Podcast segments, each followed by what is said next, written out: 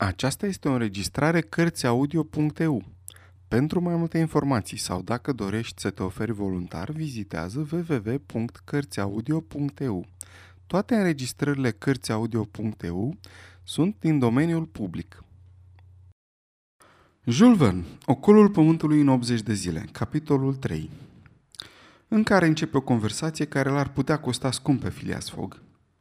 Phileas Fogg plecase din casa de pe Seville Row la 11 și jumătate și după ce își puse piciorul drept de 575 de ori în fața piciorului stâng și de 576 de ori pe cel stâng în fața celui drept, ajunse la club, vastul edificiu din Pall Mall, a cărui construcție costase nici mai mult, nici mai puțin decât 3 milioane. Cum ajunse, se îndreptă spre sufrageria ale cărei nouă ferestre dădeau spre o frumoasă grădină cu pom deja ruginii, care anunțau toamnă. Aici se așeză la masa lui obișnuită, care era deja pregătită. Prânzul său se compunea dintr-un aperitiv, pește fiert asezonat cu un sos Reading de primă calitate, o friptură de vacă cu tot felul de condimente, o bucată de Chester, totul fiind acompaniat de câteva cești de ceai de cea mai bună calitate, cules anume pentru a fi servit la Reform Club – la 12.47, domnul se ridică și se îndreptă spre salonul cel mare, o încăpere împodobită cu picturi încadrate în rame somptoase. Aici un servitor îi dădu ziarul Times, netăiat încă, pe care Mr. Fogg îl despături cu o îndemânare care trăda obișnuință în a face această operație. Lectura ziarului dură până la orele 3.45, iar acelui de-al doilea jurnal Standard, care urmă, până la cină. Această masă fu asemănătoare celei de prânz, dar îi se adăugă celibrul sos Royal British.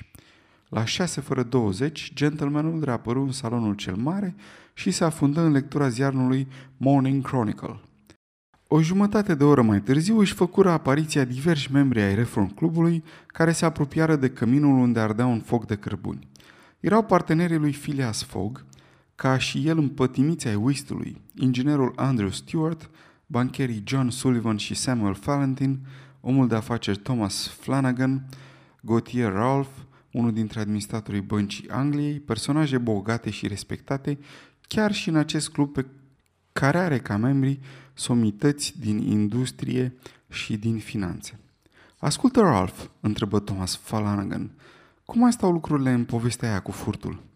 Ei bine, răspunse Andrew Stewart, banca va fi în pierdere. Din potrivă, spuse Gautier Ralph. Sper să prindem hoțul. Au fost trimiși în America și în Europa cei mai pricepuți inspectori de poliție, care mișună în principalele porturi de îmbarcare și debarcare, așa încât îi va fi foarte greu acestui domn să scape. Dar se cunosc semnalmentele hoțului? întrebă Andrew Stewart. În primul rând, nu avem de-a face cu un hoț, răspunse cu seriozitate Gautier Ralph. Cum să nu fie un hoț un individ care a furat numai puțin de 55.000 de lire în bancnote? 1.375.000 de franci. Nu, răspunse Gautier Ralph. Este prin urmare un industriaș? întrebă John Sullivan. Ziarul Morning Chronicle garantează că este vorba despre un gentleman. Acesta fu răspunsul lui Phileas Fogg, al cărui cap răsărea din învălmășeala de hârtie adunată în jurul lui. Cu această ocazie, Phileas Fogg își salută colegii care răspunseră la rândul lor. Fapta despre care se discuta și care era comentată în toate ziarele din Regatul Unit se petrecuse în urmă cu trei zile pe 29 septembrie. Un tank de bancnote conținând imensa sumă de 55.000 de lire fusese luat de pe ghișeul casierului principal al băncii Angliei. Celor care se mirau că furtul se înfăptuise așa de ușor, viceguvernatorul Gautier Rolf se mulțumea să le explice că, în acel moment, casierul era ocupat cu înregistrarea unei încasări de 3 șilingi și 6 pence și că nu poți fi cu tot timpul cu ochii în patru. Se cuvine să arătăm aici, ca să lămurim într-un fel ceea ce s-a întâmplat, că Banca Angliei era preocupată de respectarea demnității clienților săi. Nu existau paznici sau grilaje, niciun sistem de siguranță. Aurul, argintul, bancnotele se găseau la îndemâna oricui – niciodată n-ar fi putut fi pusă la îndoială onorabilitatea unui trecător oarecare. Unul dintre cei mai buni observatori ai obiceiurilor englezești redata chiar următoarea poveste. Aflându-se într-o bună zi într-una din încăperile băncii, avusese curiozitatea să vadă de aproape un lingou de aur cântărind 7-8 livre, care se afla pe ghișeul unui casier. Luă lingoul, cercetă, îl trecu dintr-o mână în alta, se duse până în capătul unui coridor întunecat, de unde se întoarse peste o jumătate de oră. În tot acest timp, casierul nici măcar nu-și ridicase privirea pentru a vedea ce se întâmplă. Dar, în 27 septembrie, lucrurile nu se petrecuseră chiar așa.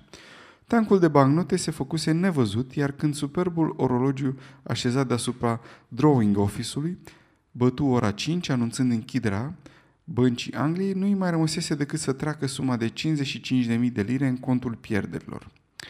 Odată constatat furtul, cei mai pricepuți agenți și detectivi fură trimiși în cele mai importante porturi, Liverpool, Glasgow, Le Havre, Suez, Brindisi, New York, promițându-se, în caz de succes, o primă de 2000 de lire, 50.000 de franci aur și 5% din suma recuperată.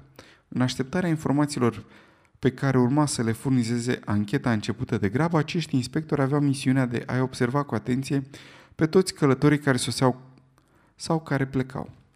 Dar în mod sigur, așa cum arăta și Morning Chronicle, era posibil ca autorul furtului să nu facă parte din niciuna din asociațiile de hoți din Anglia.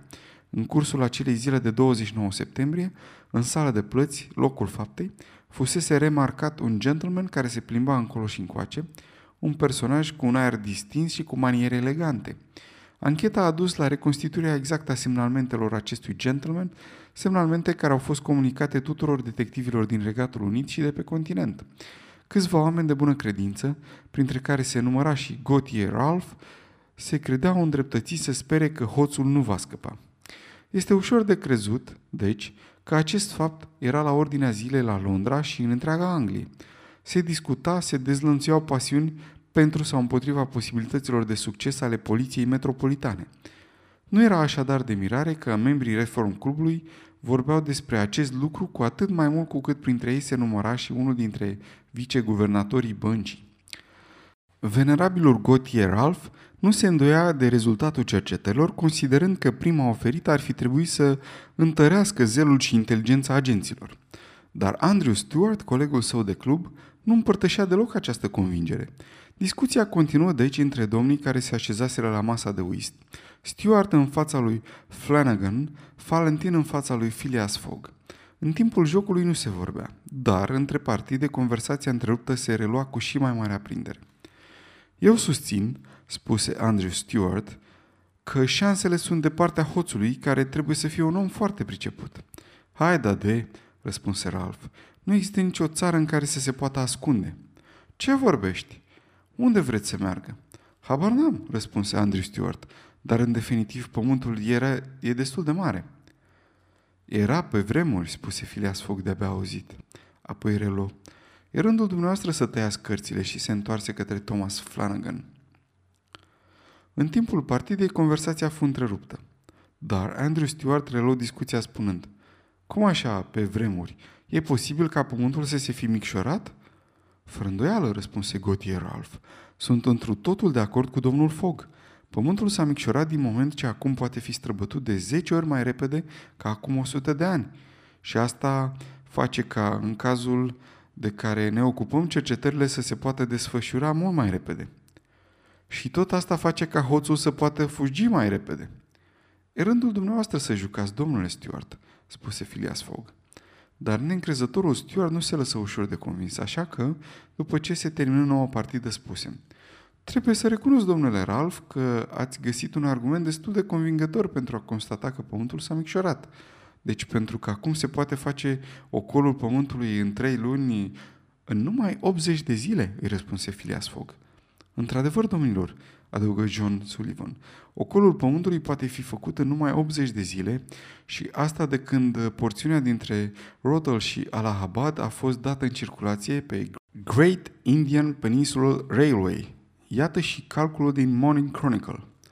De la Londra la Suez, prin Mont Cernis și Brindisi, cale ferată și pacheboturi, 7 zile. De la Suez la Bombay, pachebot, 13 zile. De la Bombay la Calcuta, cale ferată 3 zile. De la Calcuta la Hong Kong, China, pachebot 13 zile. De la Hong Kong la Yokohama, Japonia, pachebot 6 zile. De la Yokohama la San Francisco, pachebot 22 de zile. De la San Francisco la New York, cale ferată 7 zile. De la New York la Londra, pachebot și cale ferată 9 zile. În total 80 de zile. Da, 80 de zile, exclamă Andrew Stewart, care din neatenție tăie un atu, dar fără a socoti timpul prost, vântul potrivnic, naufragiile, deraierile, etc. Chiar și așa, răspunse Phileas Fogg, în timp ce continua să joace, căci de această dată nu se mai respecta regula tăcerii în timpul partidei. Chiar și cu riscul ca hindușii sau indienii să scoată șinele, exclamă Andrew Stewart, să oprească trenurile, să jefuiască vagoanele, să-i scalpeze pe călători. Incluzând și asta, răspunse Phileas Fogg, care întorcând cărțile adăugă două aturi. Andrew Stewart, care urma să ameștețe cărțile, le adună de pe masă spunând Teoretic aveți dreptate, domnule Fogg, dar în practică și în practică, domnule Stewart. Aș vrea să o văd și pe asta. Depinde de dumneavoastră. Să plecăm împreună.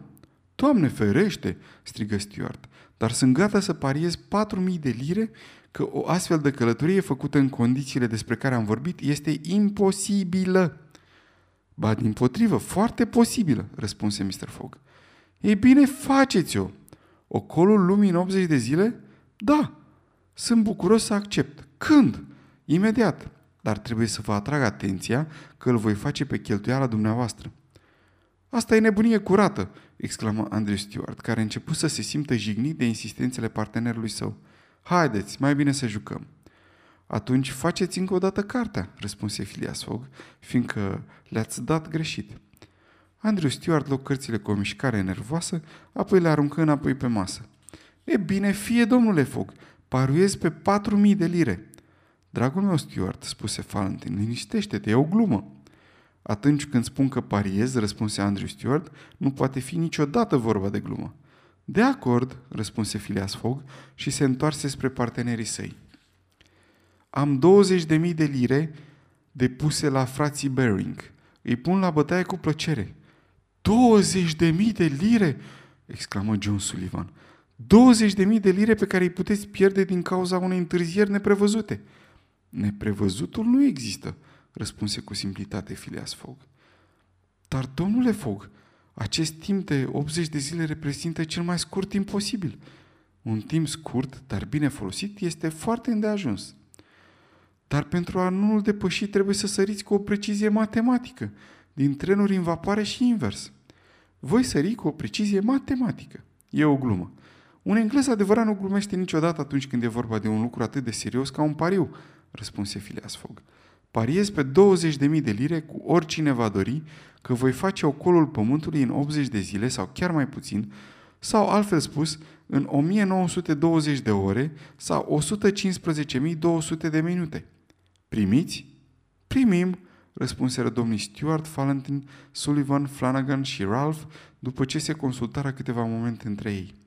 Bine, spuse Mr. Fogg, trenul spre Dover pleacă la 8.45. Îl voi lua. Chiar în seara asta? întrebă Stuart.